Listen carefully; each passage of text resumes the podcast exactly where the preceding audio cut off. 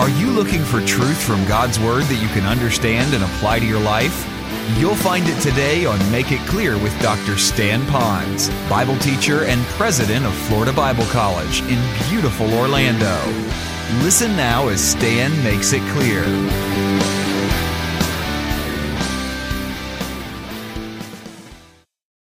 Not to put an obstacle or a stumbling block in our brother's way. In other words, as he's on his journey to spiritual life development, as he's walking toward God and godliness as a Christian, don't put something in his life that, however reason, even though you have the freedom to do it, that's going to hinder him in some measure on that walk with the Lord. A, a stumbling block or a wall, or they'll cause him to slow down, stop, or even worse, go into another direction. All right? So it warns us about those kinds of things that we don't do that. And I, I hope we don't do that. I hope we remain strong in the Lord. Listen to what 1 Corinthians 8 9 says. It says this same concept. Take heed lest by any means this liberty, this freedom of yours, becomes a stumbling block to them that are weak. In other words, you could live your liberty so much that you forget that it could be a stumbling block. So be very careful that you don't just live your life without ever thinking that you're going to be seen and heard by others. And then 1 John 2:10 says, "He that loves his brother abides in the light, and there is none occasion of stumbling in him." In other words, when you abide in the light and you live in the word and you love the Lord and you're doing it for him to help him to grow, you're not going to cause him to necessarily stumble purposely. He may stumble on Christ, he may stumble on the principle, he may even stumble on your good example, but he's not going to stumble on your liberty in Christ that you've abused. Let's look at number 2. We talked about that, talked about how important it is not to deliberately, that means purposely do this. And number two is don't distress your brother. Follow me in the word again. Don't distress your brother. It says, I know and I'm convinced in the Lord Jesus that nothing is unclean in itself. So you might want to think about all kinds of food, all kinds of drink. Nothing in itself is unclean. But to him who thinks anything to be unclean, in other words, that person now judges it to be unclean. To you it's not, but to that person it's unclean. It says to him and it's unclean. So all of a sudden, in a sense, you are living in the mind of another person's conscience. So it goes on to say, For if because of food your brother is hurt, you are no longer walking according to love. So let's pause for a moment and go down memory lane. And I'm doing this with Carol on my mind. When was there a time that I had my liberty and I'm going to hang on to my liberty and I'm going to do what I want and now that person is getting hurt. And then how can I say, I love you with all of my heart? How can we say that when it's all about, when it should be said this way? I love me with all of my heart instead of I love you with all of my heart. All right, so we have to be careful of that. So don't cause distress to them. When the exercise of our liberty causes our brother to hurt, this is going to hurt us now. when we hurt our brother or sister by our liberty, then we're really hurting Christ. And when we hurt Christ, we're really sinning against him because he says, I want you to hang on to your liberty, cap your liberty, so that this other person won't stumble, fall, be hurt, or be devastated, so that they can grow. If you really mean what you said, you love that person. Because when you violate this, you're sinning against the Lord. All right? Satan must have done that. All right, number three. Don't destroy your brother. You know, this moves from deliberately causing them to stumble to distressing them now to destroy them. Look, if you will, in verse 15. It says, Do not destroy with your food. That means what you're eating, what you're embracing, what you're celebrating, him for whom Christ died. Now, some of you that are reading this word destroy, and you're thinking, does that mean annihilate them? No, no, that's a different word. This is a word that means to devastate them to bring them to a point of where they begin to question their relationship to God, they begin to question their relationship to you, they begin to think all sorts of things that is not feeding them with the fullness of God in their life. That's kind of like a, a, a, des- a destruction. It's not so much an annihilation as much as it really brings them down. It brings them to the point of paralyzation in their own walk with the Lord. It really now, and by the way, once it affects them, it's going to affect others. Because as they think in their heart about you because of what you've done to them, they now begin to crumble and wilt like a flower, like a plant that hasn't been watered in a long time.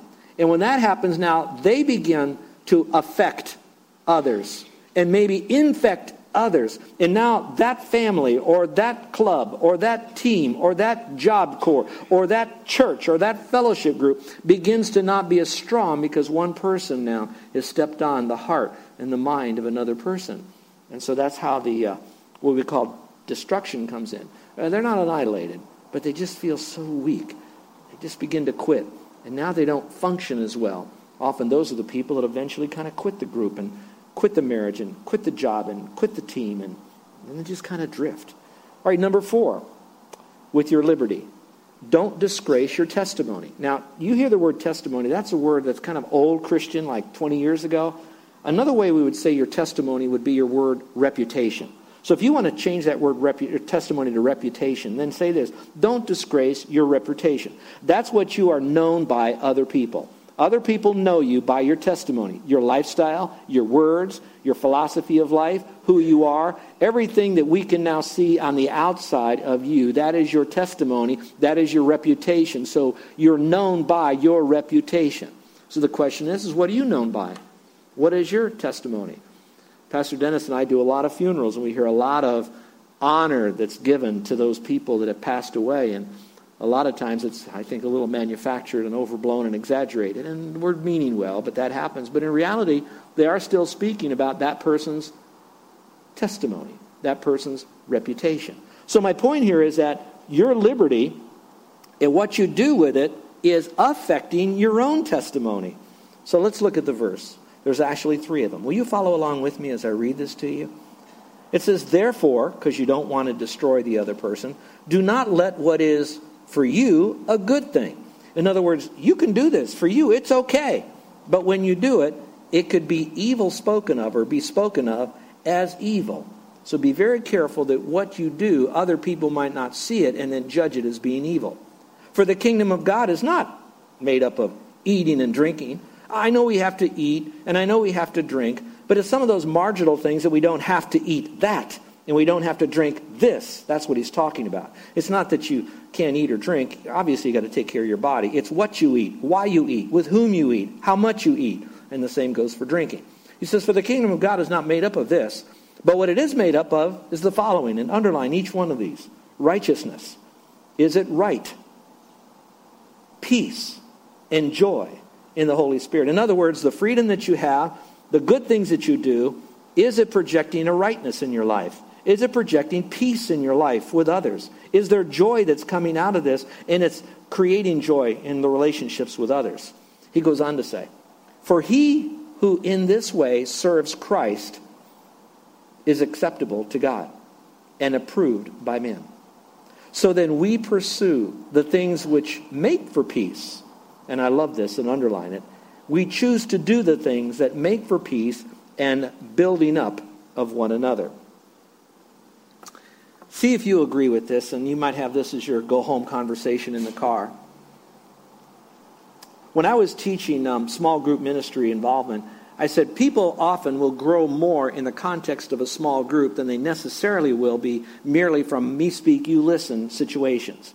That doesn't mean it's not this but that. It does mean that in a small group you have more accountability. You can shuck and jive a little bit. You know that it's a place to love. You also know it's a place to be loved. It's a little smaller environment. We can kind of drill down, be more specific. Rather than give you a multivitamin, we give you the vitamin what you need because we know you in that group. That's all very, very valuable. Now, in this situation here, when you're working with people and you want to really reach out to them, you want to do it in a way that there's peace. Because not only in a small group you can do better, but if the small group has a lot of joy and peace and acceptability and trust with one another. That's very conducive for the people to grow.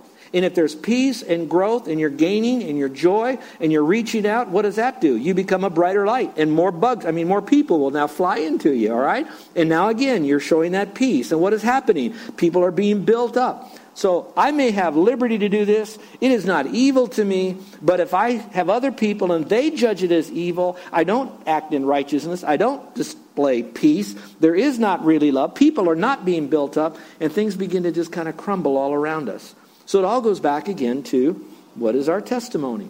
And what is your testimony? What do you want to be known for? Getting your way, having your own way, me, my, my, my me first itis kind of thing? Or is it all about I can do this, but I'm going to give it up because I know other people might be blessed. And I just don't want to do that. So be very careful of those choices that you make. So, with fellow believers, you don't want to disgrace your testimony by exercising your liberty without thinking of the needs of others when you do this. With the world, as the world sees how we judge and withdraw our love from one another, we judge, we condemn, we criticize. And then people see that and they think, I don't want what you got, and you're a Christian. Your Christianity doesn't work. If it doesn't work, then it's not real. If it's not real, there really is no God, and this salvation thing isn't true, and you're no more than us. And in fact, I'm happier with, I'm fact, happier with my wife than I am with than you are with your wife, and I don't do all those things that you do, and I don't want what you have. So it really hinders the work of Christ. Let's go to number five, shall we? and that is don't demolish the work of God. Now we moved it from our testimony to God. Look in verse 20 and 21. It says, Do not tear down the work of God for the sake of food. Boy, you just read that and you just kind of zone out and think about what we're going to do this afternoon. But look at that for a moment. Do not tear down the work of God for the sake of, and you can put your own blank in there, for the sake of something that you have a right to do and a freedom to do, but at the same time, you know the people around you are not ready yet for that freedom.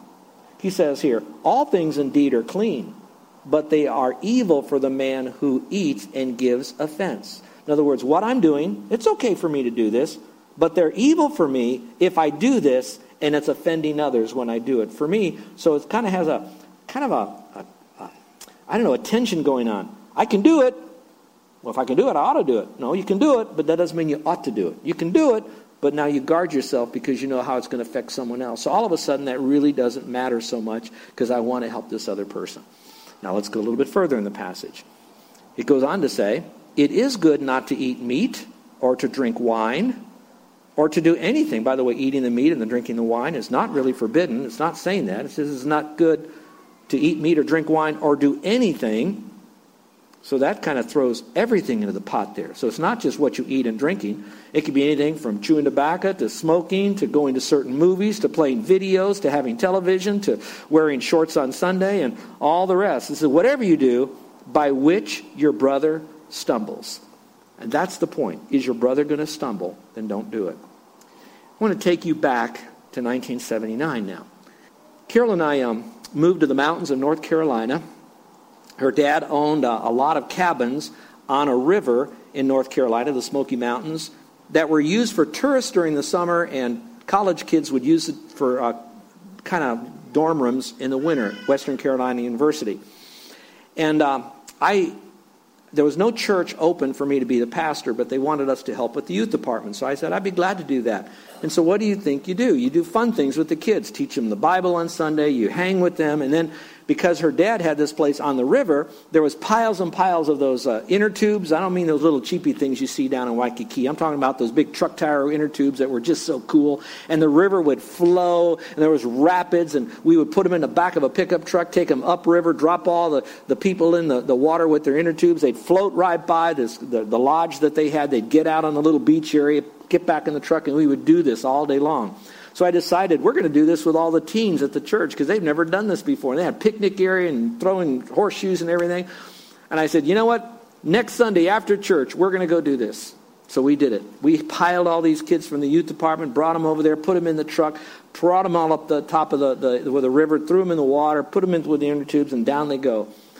You would not believe, I got far more than stink eye from the people that are around us because Christians do not go in the water on Sundays. They don't watch football on Sunday. They don't play on Sunday. They could watch Disney's Wide World of Color, and that would be basically it that they could do.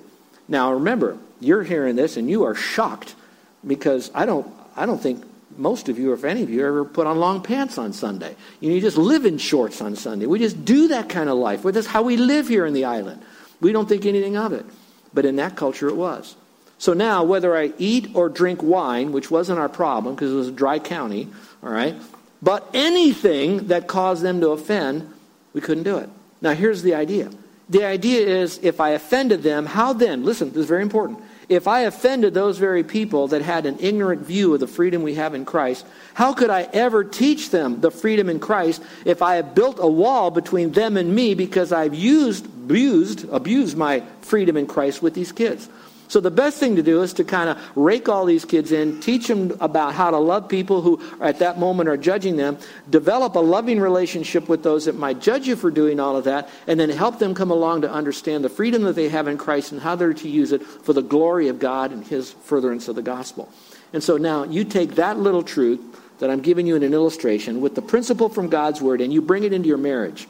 Bring those truths into your family. Bring it into your teams and bring it into the church and your groups that sometimes we limit our freedom at that time so that other person can understand the freedom that we have in Christ at the, at the time they're ready to receive it. So don't demolish the work of God because you want to have all this freedom in Christ. That's what he's really saying. All right, let's finish with number six. and that is don't denounce or flaunt your liberty. Now, what do I mean by denouncing your liberty? Some of us might say this I have liberty to go to the river and I could ride the air tube and I have the freedom to do that, but I'm not allowed to do that. I, I can't do this anymore. And now we look like a Christian that's having a little pity party, a whining party, and um, like we've been weaned on a dill pickle, and, and now we're condemning ourselves for all of this. And if God's going to be like this, and Christians are going to be like this, I want to be like this. And all of a sudden, we lose our joy, we lose our intimacy with the Lord, we begin judging, and pretty soon, it's not very long that our heart and Satan deceives us to say, you know what? fooey with all of this. I'm going to go out with the world. I don't need to try to help. I don't need to have a youth group. I don't need to help other people come to know the Lord. I just want to live my life because I'm so tired of people judging me. And all of a sudden, we get in our own little bubble, and at the judgment seat of Christ, there's nobody we can show that came to faith in Christ through our witness or testimony. We can't show all the good deeds that we have done because we've now decided to be very selfish with our life. And so, what happens is don't denounce your freedom.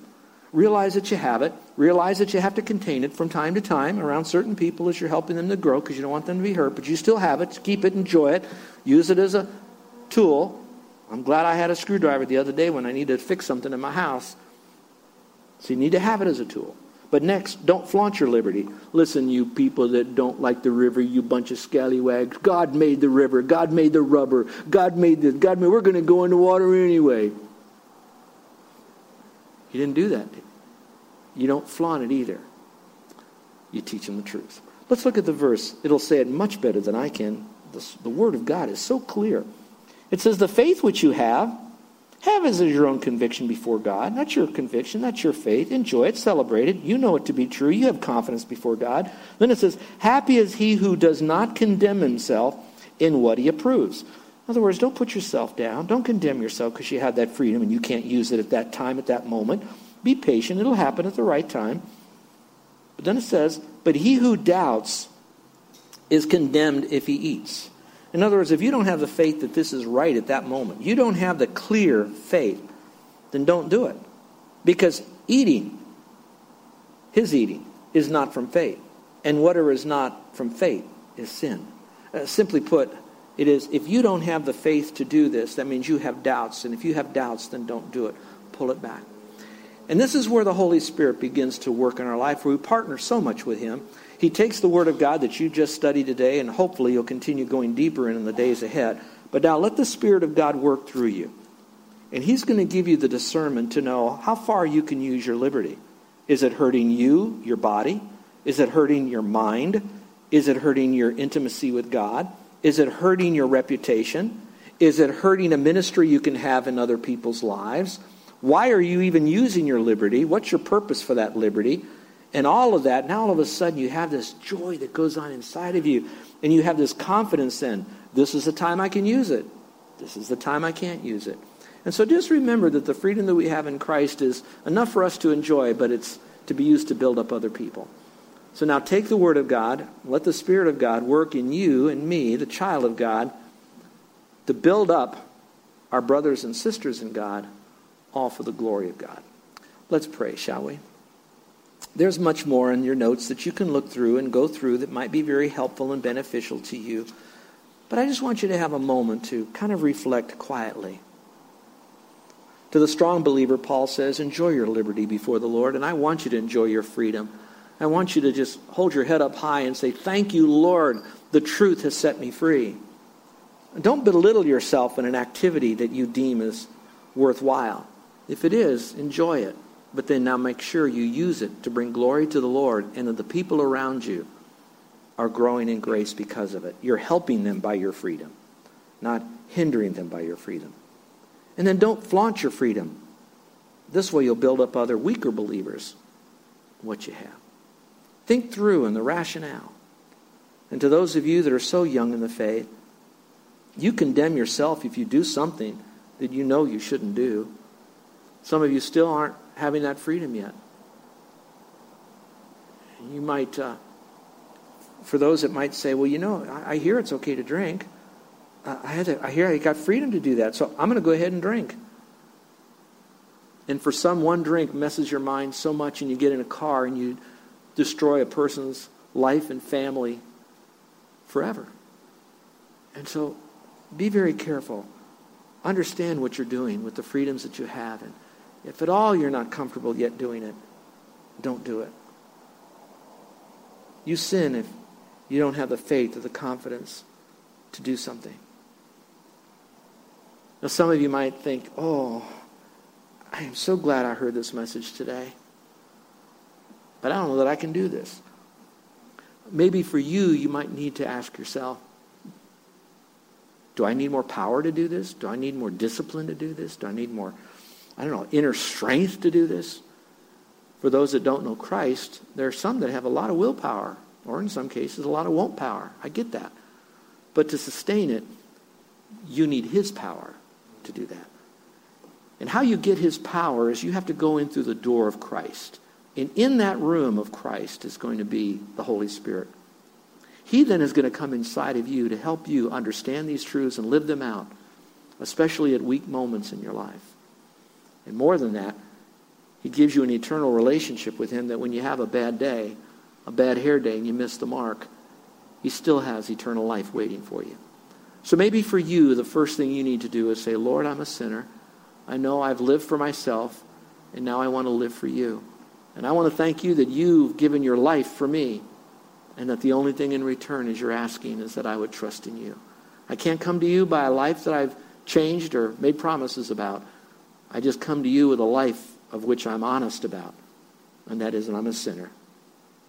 I need a Savior. And you are the Savior. And I'm trusting you now for your forgiveness. So much so that I'm going to say thank you for it, believing that you're forgiving me forever. And I have a home in heaven and the power now to live a life that would be pleasing to you, but also loving and encouraging to my family, to my friends, to my acquaintances. Now, those who are Christians here, I'm not sure you learned a lot of new things, but maybe now rely more on the Lord to remind you of these truths and to think for a change about others and not just yourself. Maybe for some of you, it's a personal time of confession. And, and then for you, you might need to go back to others who you've judged and condemned or flaunted or your, your liberty. Or maybe it's you who's got to get over condemning yourself that you have this liberty and now you feel like you can't use it and you're in a box. Don't condemn yourself for that. Just realize that how much Jesus gave up of his liberty to be nailed to a cross where he couldn't even scratch his nose if a fly lit on it. And he did that for us because he loved us. And he's our model. And as a Christian, he lives in us to now die to ourselves, to live for him who gave his life for us. Our gracious Heavenly Father, I thank you that we can know we have eternal life by faith. I thank you that when we fail, we still have the forgiveness of sin with you. But now, Father, we don't want to live a life of failure. We want to live a life of balance. We want to first admit when we've sinned, thank you for the forgiveness, and then forsake the things we did that uh, brought us perhaps to that sin and then through that sin. And now, Father, help us to, when we lift up our head and our eyes now look out, that we would now look into the heart of our loved ones, our moms and dads and brothers and sisters and husbands and wives and friendly faith family the people we work with, Help us to always remember that the freedom we have in Christ, we celebrate that. Thank you that you have liberated us. And then, Father, you've given us that governor of the Spirit and the Word to now take that liberty we have and use it properly to the building up of others as we accept them in Christ. For it is in your name we pray. Amen.